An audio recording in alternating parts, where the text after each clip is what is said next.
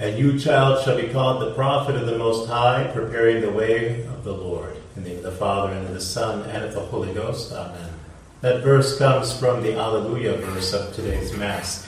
But it is part of the Benedictus, that canticle of his father, Zechariah, that he, filled with the Holy Ghost, proclaimed there at the circumcision of his son when the name was given to him of John.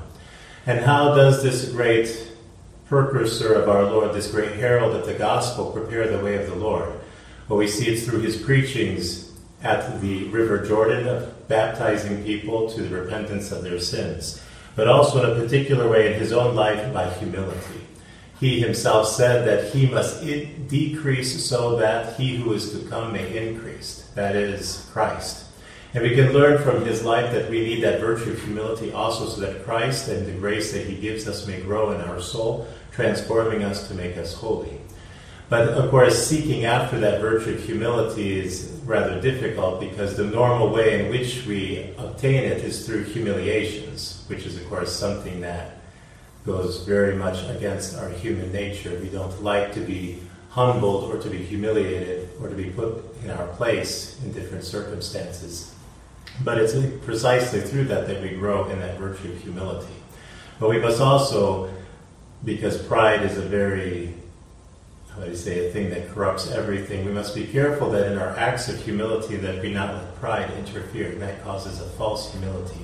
And we see that much in our day with those who, how those particularly in office who refuse to do their duties according to their state of life, according to their office, out of a sense of humility false sense of humility or thinking that, well, they don't know so well, even though their better judgment would say they have to act in a certain way so as to accomplish the duties of their state of life. And that we see in pretty much all walks of life, whether it be in the family, where sometimes parents, and the father in particular, might not exercise his authority as he ought to because of some sense of humility which is ill placed and not there.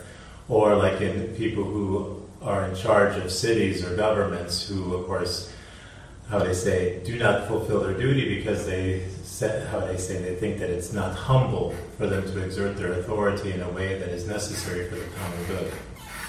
But one way that we can see through the ruse of false humility is whether or not it causes one to sin by neglecting the duties of state of life. And of course, if we do our duties of state of life, that is in a certain way living humbly because humility is based not on simply like some sort of low self-esteem, which is not, but it's based on truth. And so, for example, the father of a family who does well his duties and exercises his authority as a father of a family, well, he is not going contrary to that virtue of humility, but he's living it to its fullness because, in truth, well, that is the place that he has and the place that God placed him to exercise. And we can see it also with priests, that they must also exercise their authority according to the bond, how they say, the limits that they have, but always in truth. And of course, knowing that, how they say, when I was in seminary, we were told that everything that people, how they say, reverence the priest, well, it's not for you personally, because it's about the office that you hold. So if one of the faithful kisses the hand of a priest, it's not because, well, Father so and so is such a great and holy man but because he is a priest and his hands are consecrated particularly to touch the most holy and blessed sacrament. And so people reverence the hand of the priest that blesses and that touches the most holy Eucharist by kissing it. And so it's not, a, particularly in Catholic countries, it's not very common to see that in the United States. But it's not an act of humility for the priest to pull away his hand as if to show, well, I'm humble, more humble than that. Because basically, false humility is one that always wants to show itself, whereas true humility hides itself. It doesn't seek attention, whereas the false humility seeks it. It wants to make a show about how humble one is, you know, by doing this and broadcasting it to the entire world.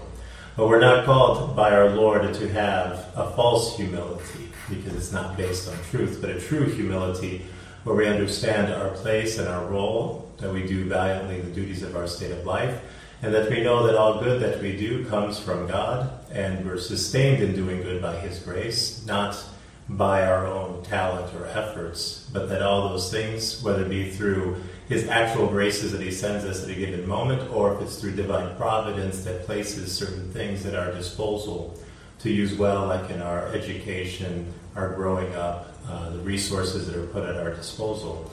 All of those also come from God, and so in humility we rejoice and thank God for his gifts. And in humility also we admit our faults, which are the only things that we can claim for ourselves. God doesn't cause us to sin. We, how they say, turn our will away from him, and we misuse his gifts and commit sin. And so humility also is the pathway to repentance and to reconciliation with God. And so truly we should heed what St. John the Baptist says while he's preaching there at the River Jordan that he must decrease so that he, Christ, may increase. And so we should say that ourselves, that I must decrease so that Christ might increase in my life, making me holy, making me a saint. Amen. In name of the Father, and of the Son, and of the Holy Ghost. Amen.